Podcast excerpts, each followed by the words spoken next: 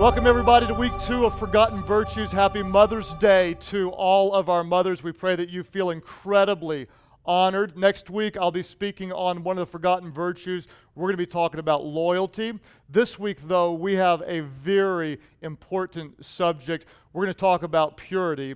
And in the whole world, there's no person that I would rather speak on this subject than one of the most pure and most godly people I know. Last week we talked about honor, and I'd love to give you a chance to honor our guest speaker today. She happens to be my best friend. She happens to be my wife. She happens to be the mother of my six kids, and she happens to be a great kisser, and only I would know that. Would you please honor my wife, Amy Groeschel? And-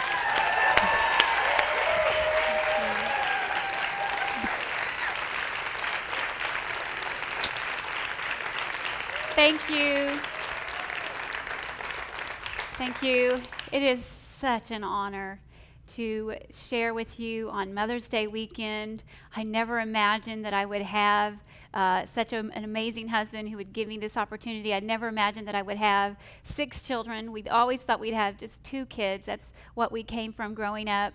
And it is truly an honor. And I do want to wish the mothers a happy Mother's Day. We love you, mothers. And as a mom, uh, you know, I just appreciate everything that, that you do. I want to honor my mom today. I want to honor my mother in love, Craig's mother today.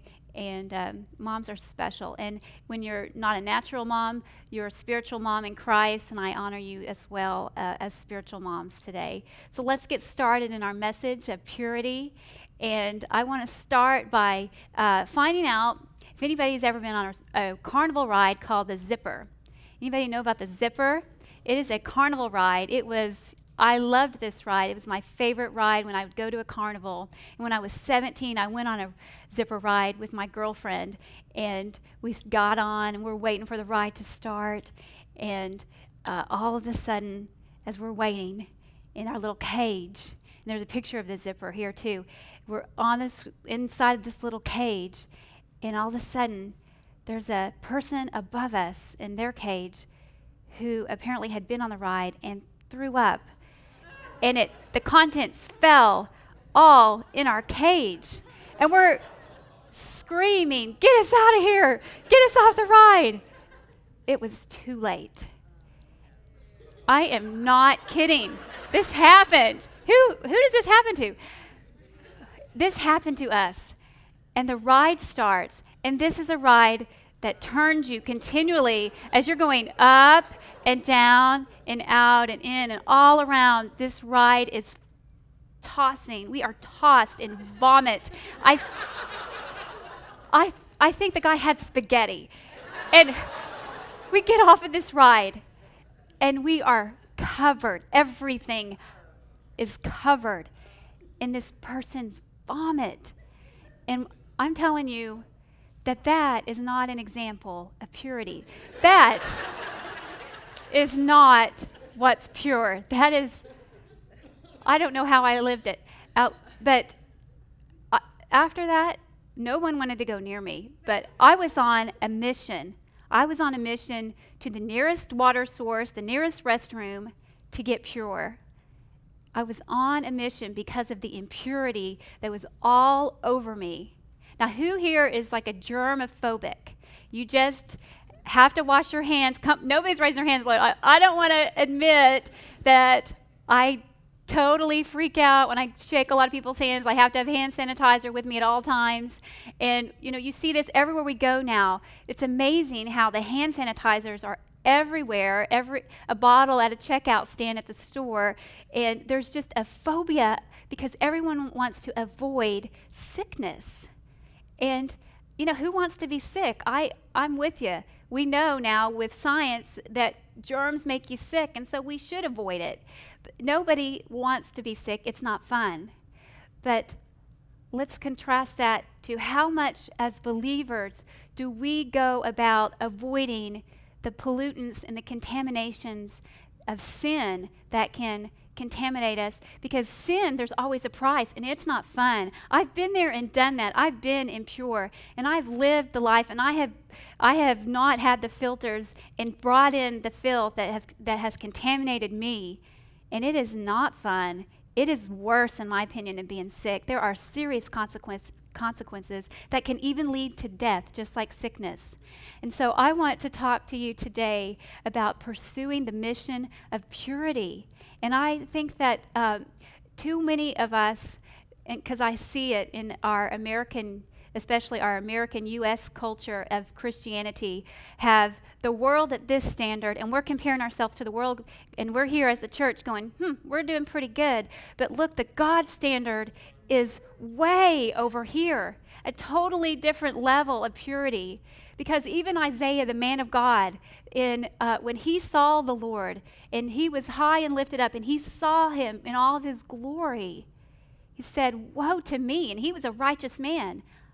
He realized his impurity. He said, I'm a man of unclean lips, and I live among a people of unclean lips. And I want us to realize that we have to be on a mission to avoid the contaminants, the pollutants of spiritual impurity as much, and be uh, have a phobia of that as much as we are against sickness and not wanting to, to suffer in a, in a sick way. Well, so why have we forgotten as a culture? Why are we here, and why is God's standard here, and, and why uh, the gap? I think it's because we have forgotten who we are. We have forgotten who we are. See, if you know who you are, you're going to know what to do, right? Mamas, when you have a baby and the baby's crying, you know what to do because you're the mama. So you go and feed that baby or check on that baby when they're crying. And when your child gets hurt, you may need to go and get the Band-Aid out of the medicine cabinet because you're the mom and you know what to do. And when you have a teenager that's starting to drive, you're the mom. So what do you do? You start to pray. You do. And we have a sixteen-year-old now that's starting on that journey. So I know we're starting to pray.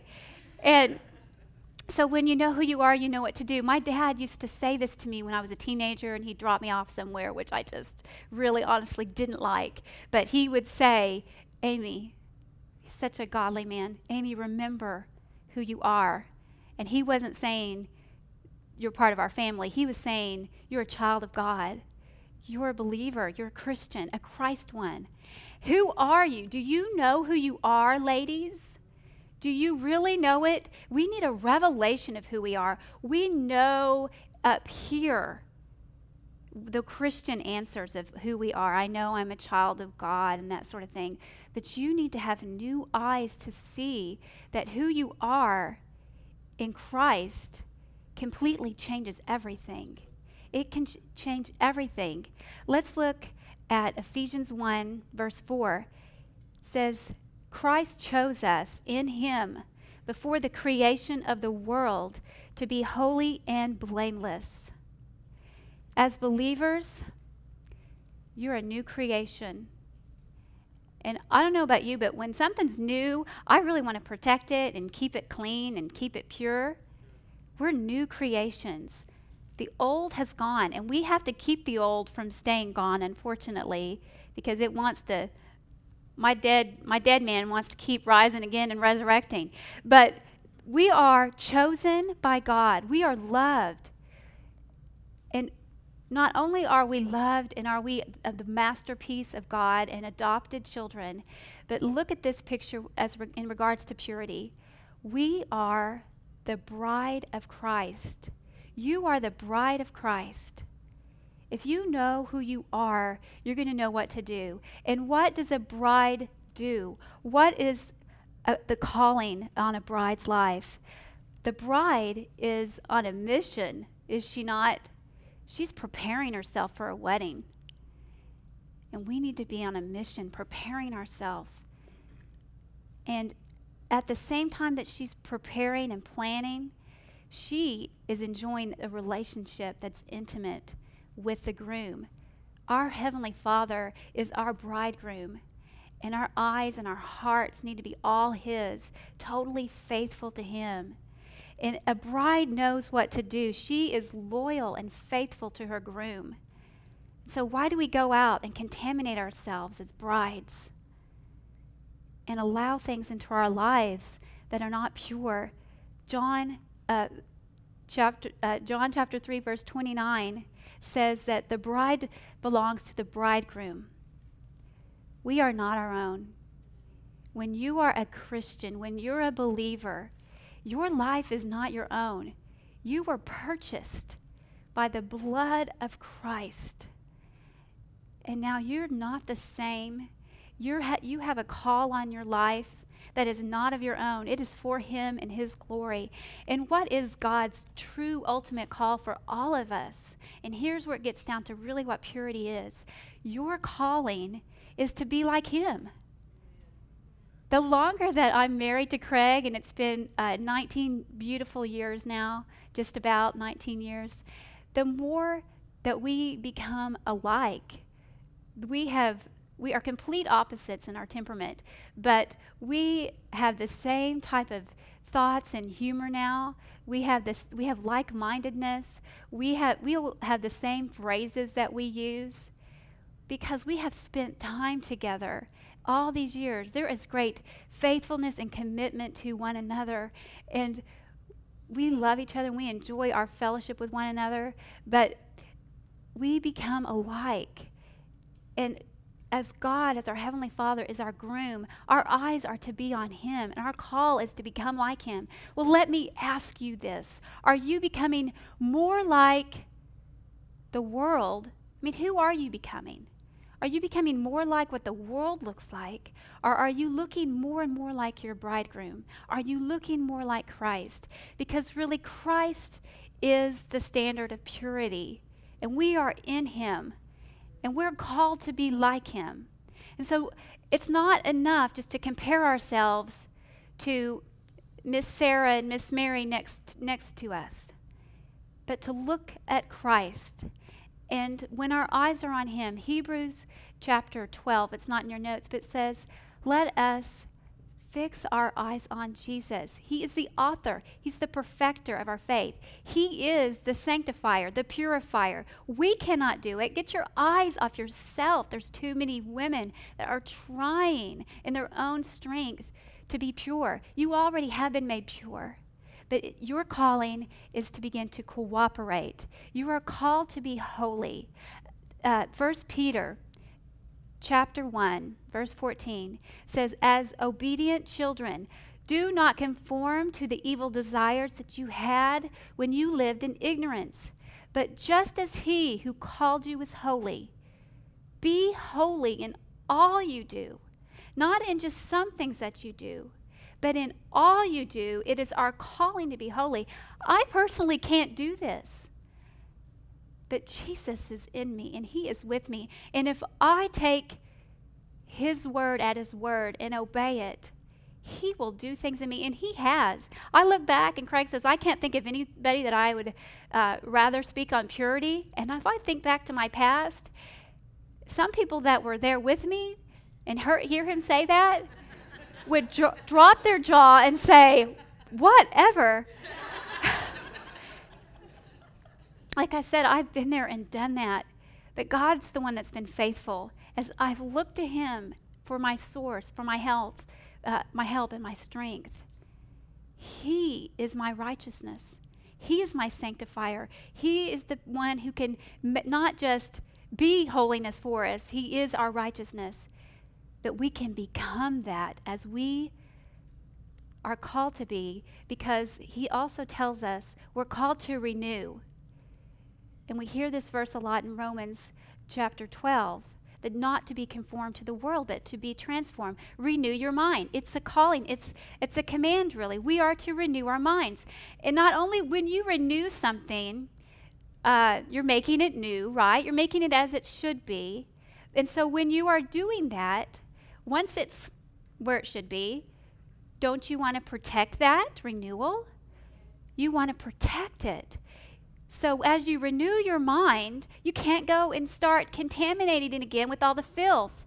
And so, and I know we live in a culture just You're bombarded. You can, just going outside of your house bombards you with immorality. You're amongst the pe- of a people of unclean lips and hearts. There's wickedness everywhere. You can turn on the computer and just see little ads that look like soft porn. It's everywhere. The impurity and the temptations are everywhere. And but you have to guard it. You have to protect your purity.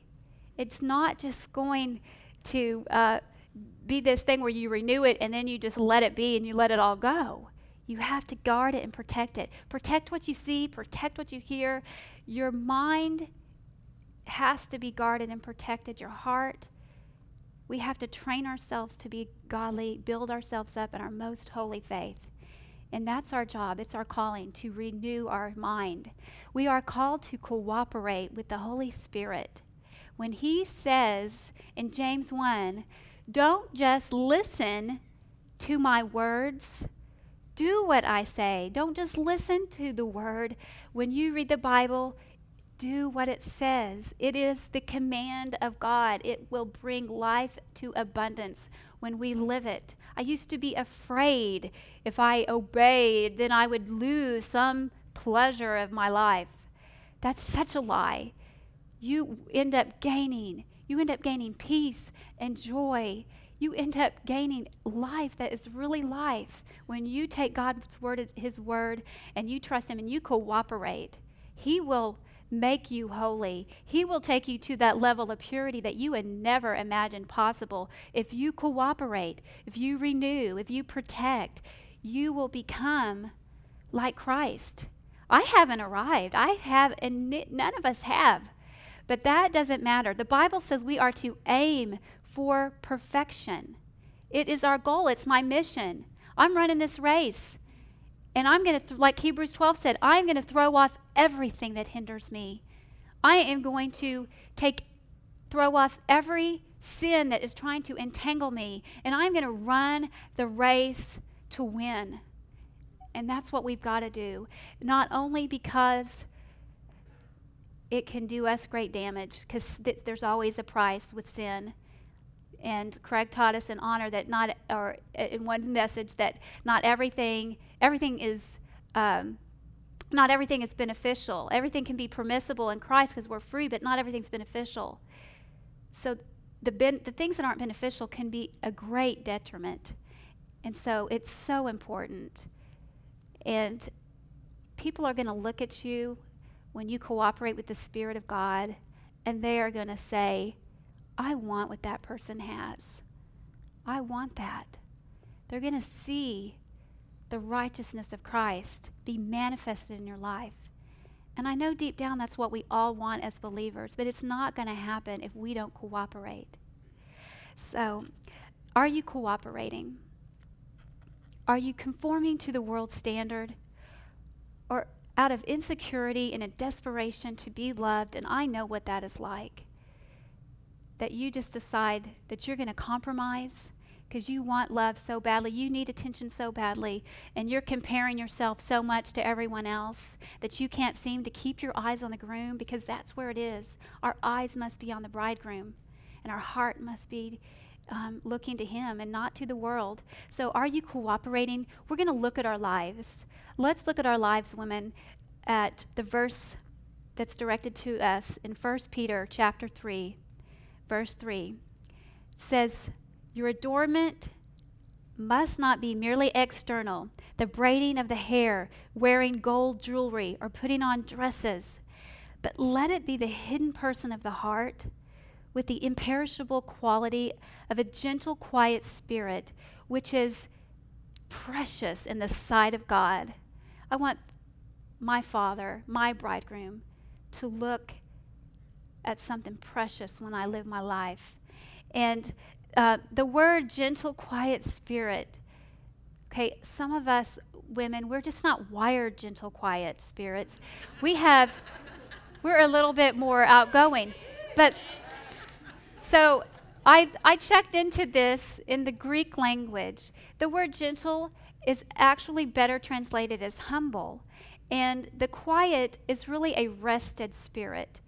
You're, you're rested in who you are. It is well with your soul, and your spirit is humble. your humbled and arrested spirit. You can still be you and the beauty of who you are, but let that be the hidden person that people see. When I think of people that are truly beautiful, when I think of women who truly are just gorgeous beyond belief, these women are women that have this quality. It's the inner beauty of the heart. I think of women with great deeds like Mother Teresa. She's beautiful, not outwardly, but we all love and admire her inner beauty. I think of women who have joy and they're smiling, women that are content. This is this godliness is so beautiful. And I pray that we would just have it permeate the churches where people would look on to the bride of Christ and the women in the church and go, something is so unique about those women. It's not prudish, it's not church lady, it's just, it's just special. It's reverent before the Lord. So is it? Is this you? Does this describe you, this woman, this hidden person of the heart? The sad thing is that a lot of us, in conforming to the world, the women, they're more characterized as rude, loud, overbearing. They're selfish, vain, even vulgar, rebellious. Sometimes this can be me. I can be, in my flesh, any and everything ugly and repulsive. I don't want to be characterized as that. I want a mission. I'm on a mission for purity. I'm on a mission for righteousness. And I just tell God in my quiet time, I am pursuing you. I am pressing in. I want righteousness. I need more of you. I want to love you, Father, with all of my heart, with all of my soul, with all of my strength. And I tell him that. And I let him know, I am running hard after you, Father, because it changes me as I say it and I pray it and I mean it. And he sanctifies and purifies. So when we look at our lives and we see this, this, these women, um, think of Proverbs eleven. This is kind of funny, but Proverbs eleven, chap- uh, Proverbs eleven, verse twenty-two says, "Like a gold ring and a pig's snout is a beautiful woman who shows no discretion." No d- discretion is having good sense and good judgment. And I think that sometimes we just need to wake up and realize, oh, we're going with the world standard, and we are really looking like pigs with rings in their noses and looking pretty stupid. That's not real cute, is it? It is. What? It's not cute. It, it's not fitting. Now, let's look at our lives. If clothes could talk, what would clothes say? Think about your clothes and what you wear. What would they say? You know, it's sad, but when you look at some women and how they dress, some of them, their clothes say, I'm insecure. Sometimes they're just saying, I'm cool. It's kind of pride. Some of them are saying, I'm easy. Look at me. I'm sexy, I'm hot. Some clothes are saying, will you just love me? Some clothes are saying, I'm hiding. Some clothes are saying, I'm pretty important. See this label? Some clothes, to the woman who's pursuing purity, say, I'm pure, I'm chosen, I'm special, I'm loved. I am holy. And we can dress like that, women. Now, uh, let's not be a source of temptation. You know, Jesus said that to cause a man to lust, uh, is he's committing adultery in his heart. So I don't want us to be a source of temptation. I want to honor not just brothers in Christ, but all men, because we represent Christ. And I used to look at this in... Um, I used to really have a lot of foolishness in my heart regarding modesty in my dress. It was just an immaturity in my life, and I, um, my my modesty standards were circumstantial. It was who I was with. If I went on vacation, the standard changed. If I went to church, the standard was a little different. If I was going to see my church friends, that was different. It was just subtle changes in the standard of my modesty, depending on where I was. But when I renewed my mind with the truth, the truth is, can I wear wherever I go a name badge that says, I represent Jesus Christ, I am his ambassador? If I can wear that, I am the bride of Christ. If every shirt and every badge, every clothing that you wore said, I'm the bride of Christ. That's the standard. Could you dress, just go ahead and dress as you would before the throne, and then we'll be all okay. I don't want anybody to stumble. I don't want to be a distraction, and I know that you don't want to either, but if your eyes are on Christ, because I think so many of us dress out of insecurity, get your eyes off of yourself and know that you're loved, you're pure, you're accepted, you're holy, you are accepted, you are chosen. You do not have to dress for any approval of anyone, any man or anything. You are loved. So don't be that source of temptation. First Timothy says, I want women to be modest in their appearance. They should wear decent and appropriate clothes, not drawing attention to themselves by the way they fix their hair and expensive clothes and jewelry. But really what, what the key is here is women that claim to be devoted to God need to make themselves beautiful by the good things that they do, so that our focus isn't on all our image and what we look like. It's okay, and we need to represent Christ in everything that we do. Our clothes talk, but it's in what we do. It's how we live. Our actions speak louder than our words. Now, I want to give a couple of suggestions that might just be really helpful.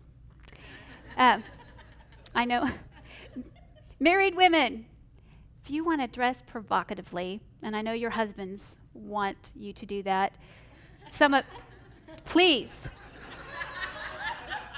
I want you to do this. I want you to do this in the privacy of your bedroom. Please. Save it for the bedroom. Now, if you're not sure what to wear as a standard for women, if you're not sure, don't wear it. Just don't wear it. And young ladies at home, you're um, to honor your parents. Honor your parents and their opinions. Whether you agree with them or not, please honor your parents. They want to protect you. Now, here's something that I really think is awesome. I hope everybody d- does this. There's an awesome survey, uh, the Revolution Modesty Survey, that everybody needs to go check out on the webs- on this website. And this is over sixteen hundred men who were polled, and they give their opinions about uh, diff- uh, different areas of modesty. And it's very detailed, very specific, very eye-opening, very revealing. Please, please go see this survey, because you will get a revelation of what men go through. Now, the uh, the last thing, and I'll close with this, is that above all, we have to pursue our bridegroom. We're the bride of Christ, and we have to pursue God. And I think, to sum everything up, purity is becoming like Jesus. And that's our calling, and we're the bride of Christ. And so um, there's a famous proverb, Proverb thirty-one, the Proverbs thirty-one woman, the uh, the next to last verse, Proverbs thirty-one, uh, verse thirty, says, charm is deceitful, beauty is vain, but a woman who fears the Lord is praised. I have uh, paraphrased that after looking into the Hebrew, to say um, to say what it really means. It means good deeds, because even those actions that we do that say, hey, I'm a pretty good Christian, the good deeds, they actually can be, have deceitful motives. And the outer beauty is empty and it's shallow. But it is the woman who fears the Lord who should be praised. So, Father, I pray that this message would just go deep down into our spirits as women, and we would live on a mission with a new revelation that we are the bride. We are your bride, and you are the one who makes us pure, Father. I thank you, God, that you are the living water who washes away my sin, removes it, makes me whiter than snow. To all who call on your name, God, you forget our sins and you remove them as far as the east is from the west. Thank you for your love that's immense in our lives. And God, I pray that women um, would live pursuing you, God, pursuing you, knowing who they are. Father, we put our eyes on you in Jesus' name. As we continue in an attitude of prayer at all of our locations, let's just uh, focus our hearts on God. Just, just keep praying today. Father, I ask that you would reveal to all of us any areas of our own lives where we are impure. And God, I know that uh, this message in so many ways was for the women, but God, I think all of us could hear the voice of your Spirit as you're speaking to us. It's so easy, God, we know, to compare ourselves to others, but when we compare ourselves to your Son, it becomes increasingly obvious where we um, have conformed to this world. As you keep praying today at all of our churches and at Church Online, many of you, you're going to recognize right now there's some areas of your life that have conformed to this world. It could be uh, you're immodest. It could be that your thought life is impure. It could be that you have lustful thoughts. It could be that you're you're entertaining yourself with sinful images, and, and even on the television shows you watch, or or where you drift in things in, in, in your computer and, and, and what you're seeing. At all of our locations, if you sense right now any area of impurity and you'd like to take this before God, I believe not only will he forgive you, but he'll also begin to cleanse you with the power of his word and his, his Spirit. So let's take a moment and do that. At all of our churches, those of you would say, you know, there really are some areas that are probably not pleasing to God, and I want to take a moment and confess that before him and find his healing and cleansing. Would you just lift up your hands right now? All all of our locations, those of you saying yes, just lift up your hands and say, before God, this is it. Do, do this right now. Just um, in the privacy of your own prayer, would you just, not out loud, but in prayers to God, just confess it to him and say, this is what it is. God, just give it a name. I'm, I'm, I've been immodest. I'm having lustful thoughts. I've, um, it could be you're engaged in something that would v- very much break the heart of God. Just confess it to him right now. And as you're confessing to him, let me just remind you what his word says, that if we can confess our sins, God is faithful and just to forgive our sins and to cleanse us from all unrighteousness. As you're confessing today as a representative of God, I just want to say your sins are forgiven. Now, Father, I pray that by the power of your Spirit, you would start to renew our minds. God, I ask that there, those who maybe are trapped, they would confess their, their sins to someone else, and we pray for each other that we could be healed. I pray that we'd put even in our lives the appropriate forms of accountability, those to hold one another accountable, to, to pray for each other. And God, we ask that, that by your power we would not conform to this world, but instead we would be conformed to the image of your Son, Jesus Christ. As we keep praying today, I know many of you, as you, you, you look at your lives, you may say, you know, I, I there, there's nothing even close to being pure in my life. And the reality is that's a very true and biblical statement. As Amy referenced earlier, all of our righteousness, it's even as filthy rags before God. And you may look at your life and say, I am, I have been so unclean. I'm so full of sin. How could I ever be made right with God? Well, the truth is, on your own, you never could be. You can't be religious enough. You can't do enough good acts to make up for your sin. You can't wish away everything. The reality is, you need a Savior. We all do. And here's the good news. God loved us so much that he did something for us that we were incapable of doing ourselves. He sent his one and only Son, Jesus, who was pure in every way, born of a virgin and without sin. He lived the perfect life for us so that he could die, shed his blood for the forgiveness of our sins, so he could be the perfect sacrifice for our sins. Because of what Jesus did, if you call on him, he will forgive you, he will move into your life, he will make you a new creation. There are many of you that you're here today because God wanted you here. You are dead in your sins and you need new life. Today you're going to call on Jesus. You're going to ask him to save you. When you do, he will. All of your sins will be forgiven and you'll be brand new. That's why you're here today. At all of our churches, those of you who would say, yes, I'm unclean, I'm impure, I'm a sinner, I need a Savior. Jesus, take my life. You are here for this moment. Your prayer is, yes, I give my life to you. Today you find life in Christ. If that's you, at all of our locations, would you lift your hands high right now and say, yes, yes, I surrender my life to Christ. Just lift your hands right now. Those of you at Church Online, if you just click right below me, I'm giving my life to Christ. All of you just pray aloud with me as there are those at churches around the world, people coming to Christ. Just pray, Heavenly Father, I am impure. I am a sinner, and I need a Savior. Jesus, I believe you are the Son of God who died for me so I could live for you. Save me from my sins.